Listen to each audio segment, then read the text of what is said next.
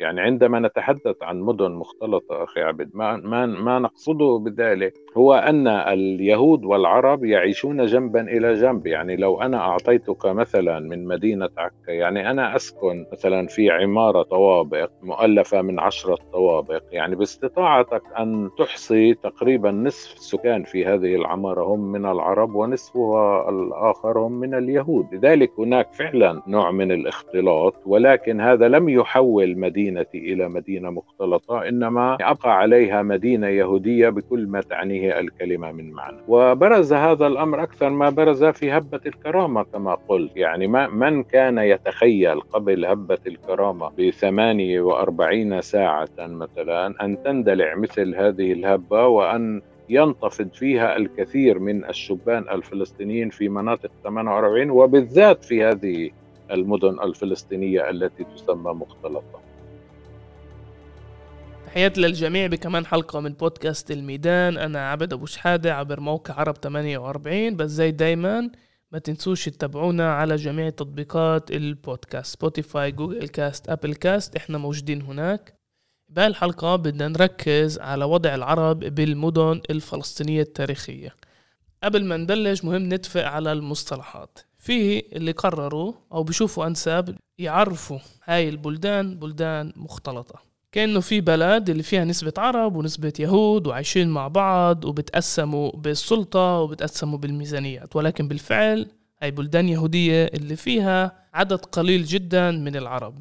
أغلبهم فلسطينيين اللي دلهم ببلدانهم بعد النكبة وأصبحوا عايشين بهامش المدينة اليهودية. مثلا اللي انولد بمدينة يافا قبل 48 كان جزء من أهم مدن بالعالم العربي ولكن بعد النكبة لقوا حالهم عايشين بجيتو عجمي محاصرين لما غالبية أهل المدينة الأصليين طردوا من بيوتهم وأصبحوا لاجئين بين إذا بمناطق السبعة وستين أو بالعالم العربي. هناك عدة طرق نفسر ونفهم المواطنين العرب بهاي المدن. إحنا بنحكي نسبيا على عدد قليل جدا من المواطنين. كنا بنتوقع بما إنه عايشين بمدن قوية مع مراكز تجارية وميزانيات ضخمة إنه معدل المواطنين الفلسطينيين بهاي البلدان يكون أفضل من المعدل القطري للمواطنين العرب في باقي البلدان العربية. بالفعل العكس تماما.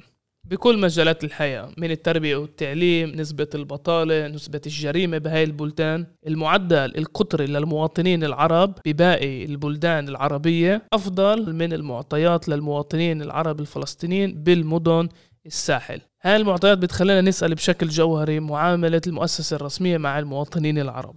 بالإضافة بتخلينا نسأل ضرر النكبة على المواطنين العرب اللي ضلهم بالمدن الفلسطينية. عشان نفهم ونحلل وضع المواطنين العرب بالمدن الفلسطينية التاريخية معاي الكاتب أنطون شلحت. يعطيك العافية عزيزي وشكرا على وقتك اليوم لبودكاست الميدان. مساء الخير. أهلا بك أخي عبد. تحياتي. اولا شكرا على وقتك. كان مهم لي أحكي مع حدا من مدن الفلسطينية مدن الساحل. بما إنه أنت ابن مدينة عكا. بالتأكيد يعني مدينة عكا هي يعني عندما تقول المدن الفلسطينية التاريخية اللي أصبحت تسمى مدن مختلطة يعني هناك قدر كبير من العبث في هذه التسمية. ولذلك يعني أنا معك تماما أن هذه المدن يجب أن تسمى المدن الفلسطينية التاريخية وأن نبتعد قدر الإمكان عن هذه التسمية الإسرائيلية المشوهة المدن المختلطة التي تلحق الكثير من الأضرار بواقع الفلسطينيين بهذا بهذه المدن وكذلك بالسيرورة الاقتصادية والاجتماعية والسياسية لهم في إطارها. طبعا مدينة عكا كما تعلم أخي عبيد هي واحدة من المدن التاريخية آه، يعني مثلها مثل مدينتك. يافا ويعني الحديث عن المدن الفلسطينية طبعا لا يدخل يمكن في نطاق هذا البودكاست ولكن عندما نريد أن نتحدث عن نكبة فلسطين نحن نتحدث أكثر شيء عن نكبة المدن لأن نكبة المدن هي التي تعتبر بمثابة ميكروكوسموس لما ترتب على النكبة من نتائج على كل الأصعدة. معلش أستاذي مداخلة قصيرة أنا مجبور أذكر ملاحظة منار حسن على قراءتنا للتاريخ وقراءتنا للنكبة. أغلب القراءة على النكبة بتركز على القرى المهجرة وعلى فلسطين يعني بدون شك ما يسمى خطة دال بالعبري تخنيت دالد اللي هدموا فيها 500 قرية فلسطينية ولا شك تهجير أهالينا من بلدانهم ومن القرى ومن المدن. له حقه وبرأيي مهم نركز عليه ولكن مهم كمان نسأل إيش صار للمدينة الفلسطينية.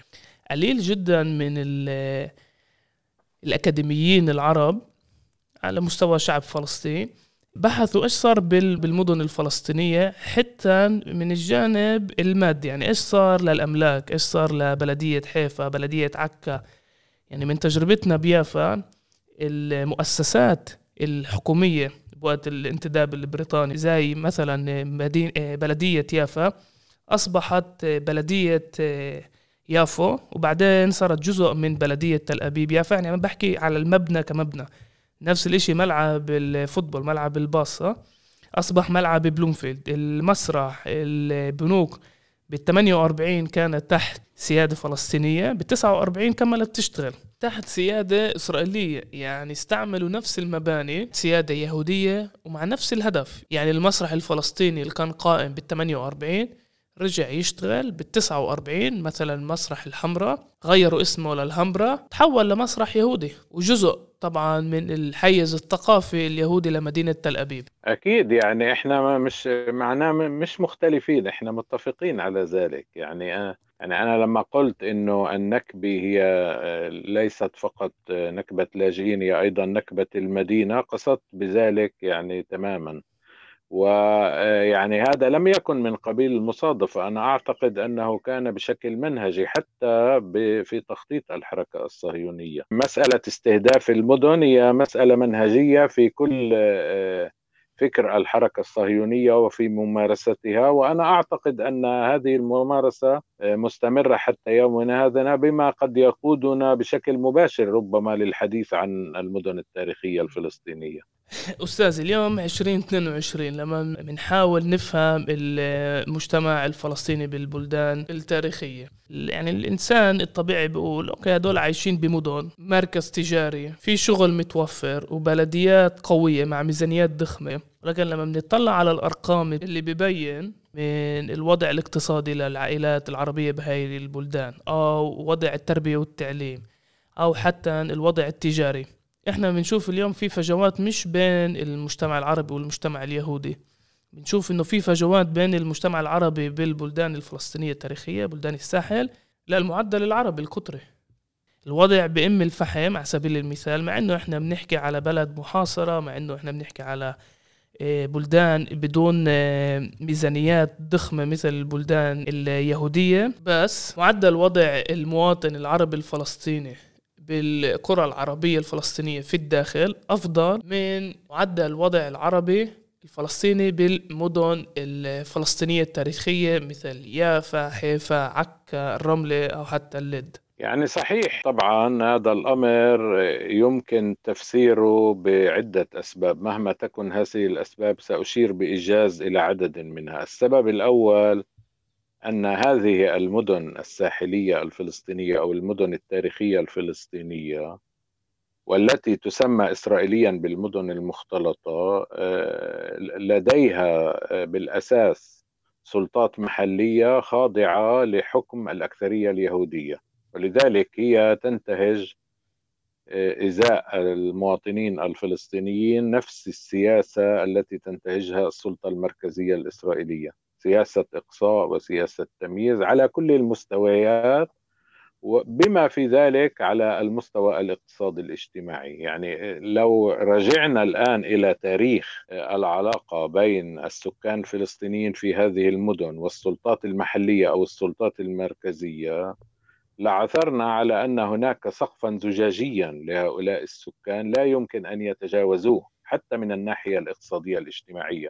يعني في الآونة الأخيرة الكثير من الحديث عن أن الحكومات الإسرائيلية خصوصا في السنوات الأخيرة تحاول أن تحسن من الوضع الاقتصادي والوضع الاجتماعي للسكان الفلسطينيين لعدة اعتبارات منها أنها تبحث ربما عن عن تنفيذ مقاربة تقليص الصراع مع هؤلاء السكان كجزء من تقليص الصراع مع الشعب العربي الفلسطيني عموما. هناك أيضا سبب اقتصادي بحت يدفع الحكومات الإسرائيلية للاستثمار ربما في الأوضاع الاقتصادية عند السكان الفلسطينيين. يعني لا تنسى أخي عبد أنه بحسب معطيات منظمة التعاون والتنمية الاقتصادية OECD هناك إشارة إلى أن الاقتصاد الإسرائيلي مكبل بأمراس تعود إلى فئتين. هم المواطنون العرب والمواطنون اليهود المتشددون الحريديم ولذلك يعني هناك أيضا مصلحة اقتصادية عامة لإسرائيل بأن تحسن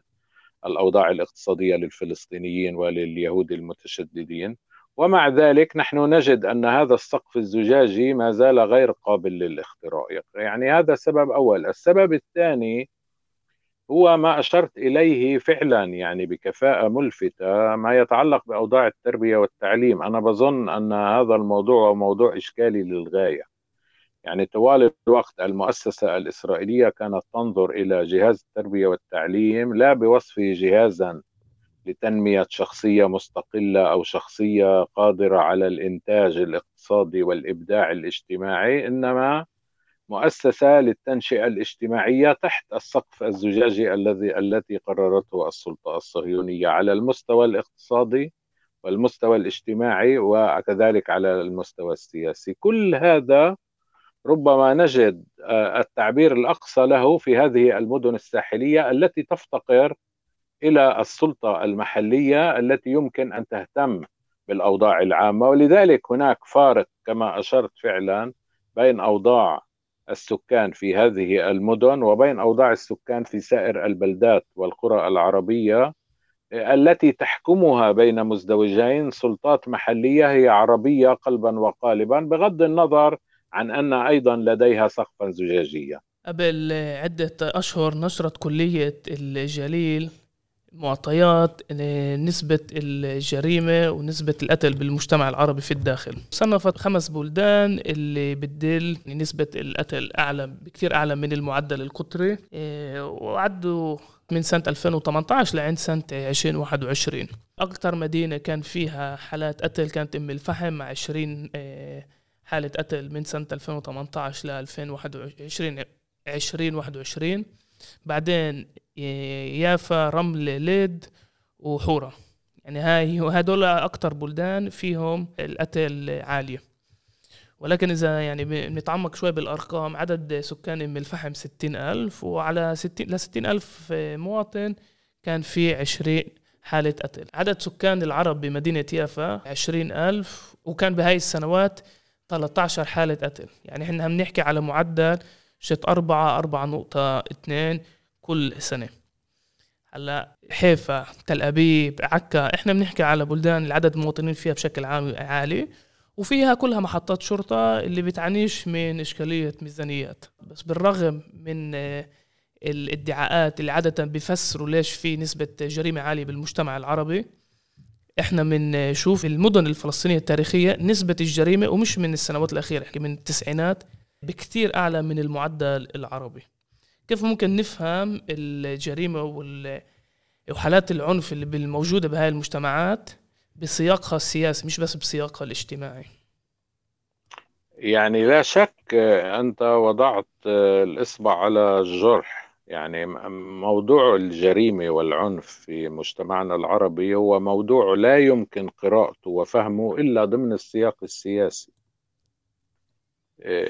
أنا برأيي أن كل مسألة وجود سلاح كميات كبيرة من السلاح لدى المجتمع الفلسطيني في الداخل آه، هي مسألة يعني أنا لا أريد لا أؤمن كثيرا بنظرية آه، المؤامرة ولكن أؤمن بنظرية غض الطرف. يعني لا شك أن هناك غضا للطرف من جانب المؤسسات المسؤولة عن الأمن بين مزدوجين فيما يتعلق ب تفاقم انتشار السلاح وتفاقم آه، حالات الجريمة في المجتمع العربي. آه، برأيي أن هناك استخداما لهذا السلاح هناك استخداما لتفاقم الجريمة في المجتمع العربي من أجل محاولات آه، السلطات الإسرائيلية الحاكمة أن تضبط هذا المجتمع على مقاس السياسة الإسرائيلية المرسومة.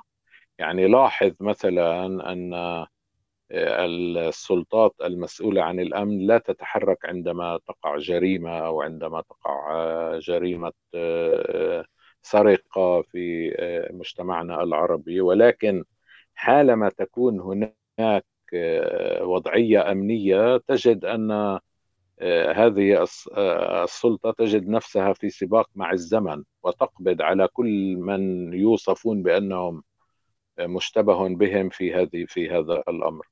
يعني برأيي أنا إذا أردت أن أوجز الموضوع أعتقد أن مسألة الجريمة والعنف هي مسألة تجيرها السلطة الإسرائيلية من أجل مزيد من ضبط المجتمع الفلسطيني ولكن في حال أن هذه عصابات الجريمة والأسلحة الموجودة بحيازتها يمكن أن توجه في لحظة ما بعرفش عندما تلتقي هناك عدة عوامل نحو ما يسمى بأمن الدولة فإن كل أجهزة الدولة ستتحرك ومثل ما بقولوا عندنا باللغة العامية في ليلة ما فيها ضوء قمر ممكن أن يتم القضاء على كل هذه البؤر المسلحة. ولكن بالرغم من ذلك علينا هنا أن نشير إلى أن هناك أيضا مسؤولية مجتمعية من طرفنا كأحزاب وكقوى سياسية وكمؤسسات مجتمع مدني لمواجهة ظاهرة انتشار الأسلحة وظاهرة تفاقم الجريمة والعنف في مجتمعنا العربي. ربما هنا يجب أن يطرح السؤال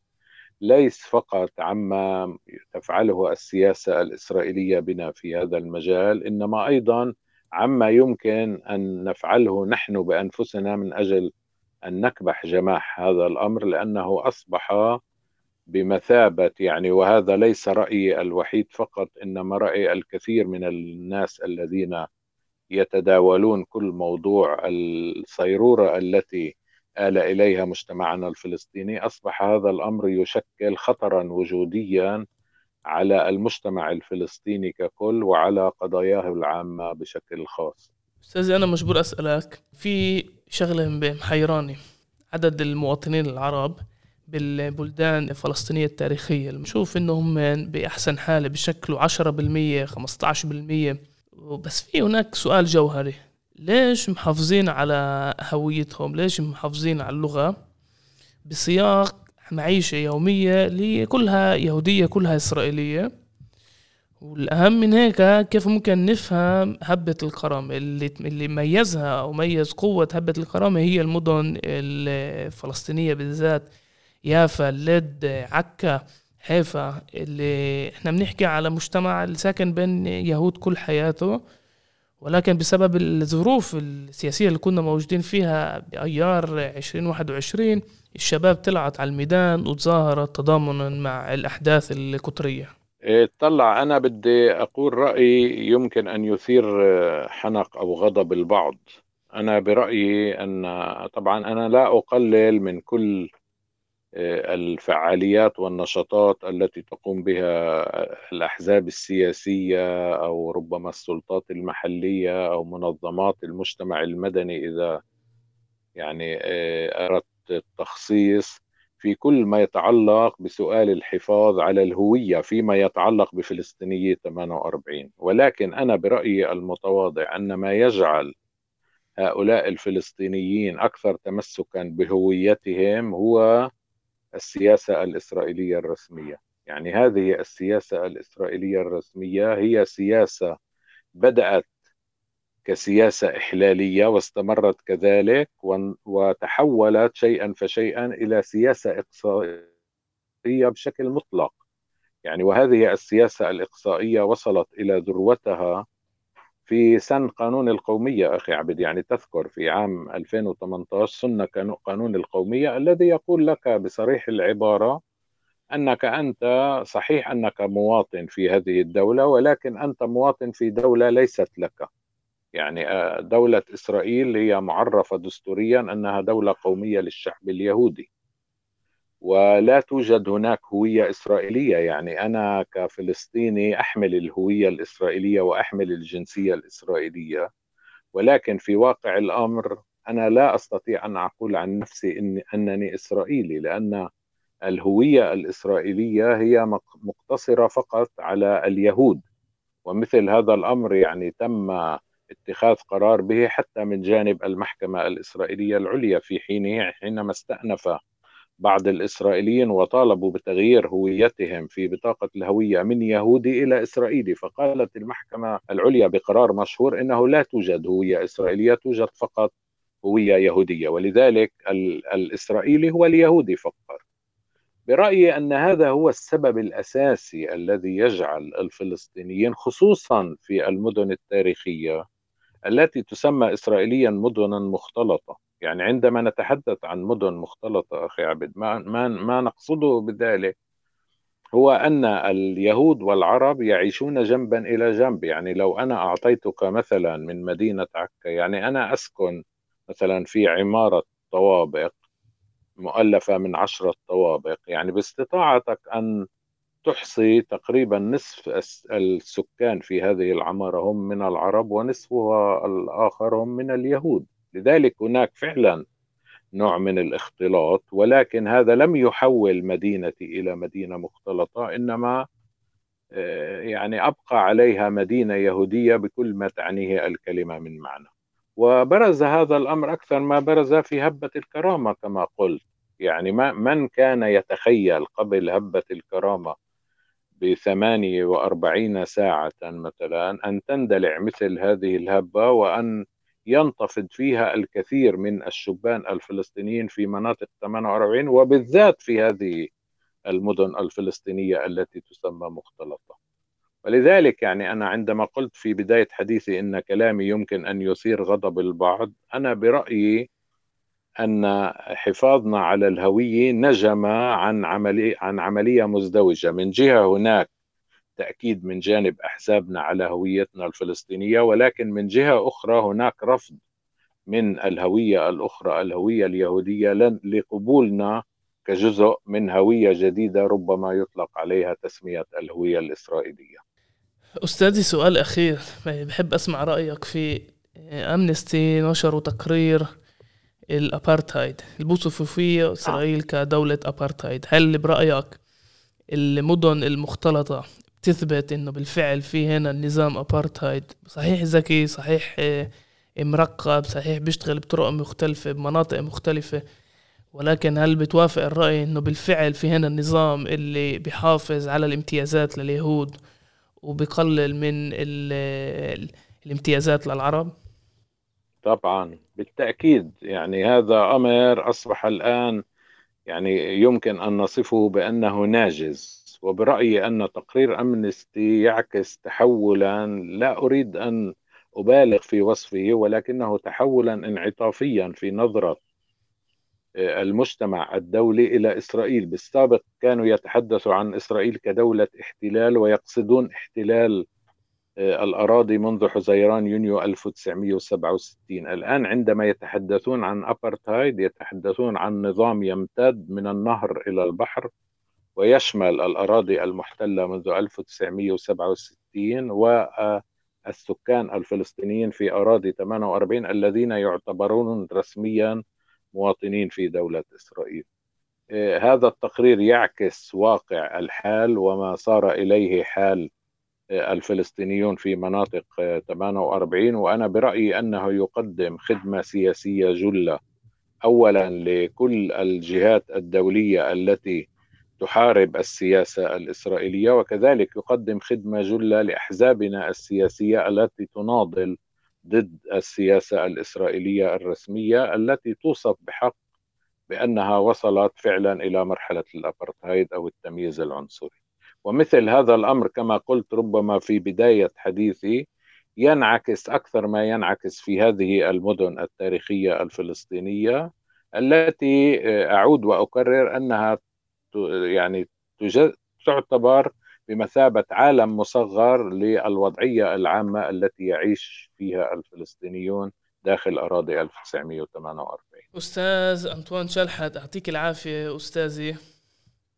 شكرا. وكمان دور شكرا على وقتك. في عندك أي مداخلة أخيرة أو رسالة أخيرة بتحب تمرقها عن طريق البودكاست؟ يعني يعني الرسالة المهمة آه، التي أحب أن أكررها في أي مناسبة نتحدث فيها عن وضعيتنا هو فعلا أن نكف عن الحديث عما يفعله الآخرون بنا لأن هذا أصبح أكثر من سر مفضوح وأن نسأل أنفسنا عما يمكن أن نفعله لكي فعلا نقف في وجه هذا الظلم الكبير وأن نتقدم خطوات كبيرة إلى الأمام. شكرا عزيزي يعطيك العافية. شكرا عزيزي هلا عبد.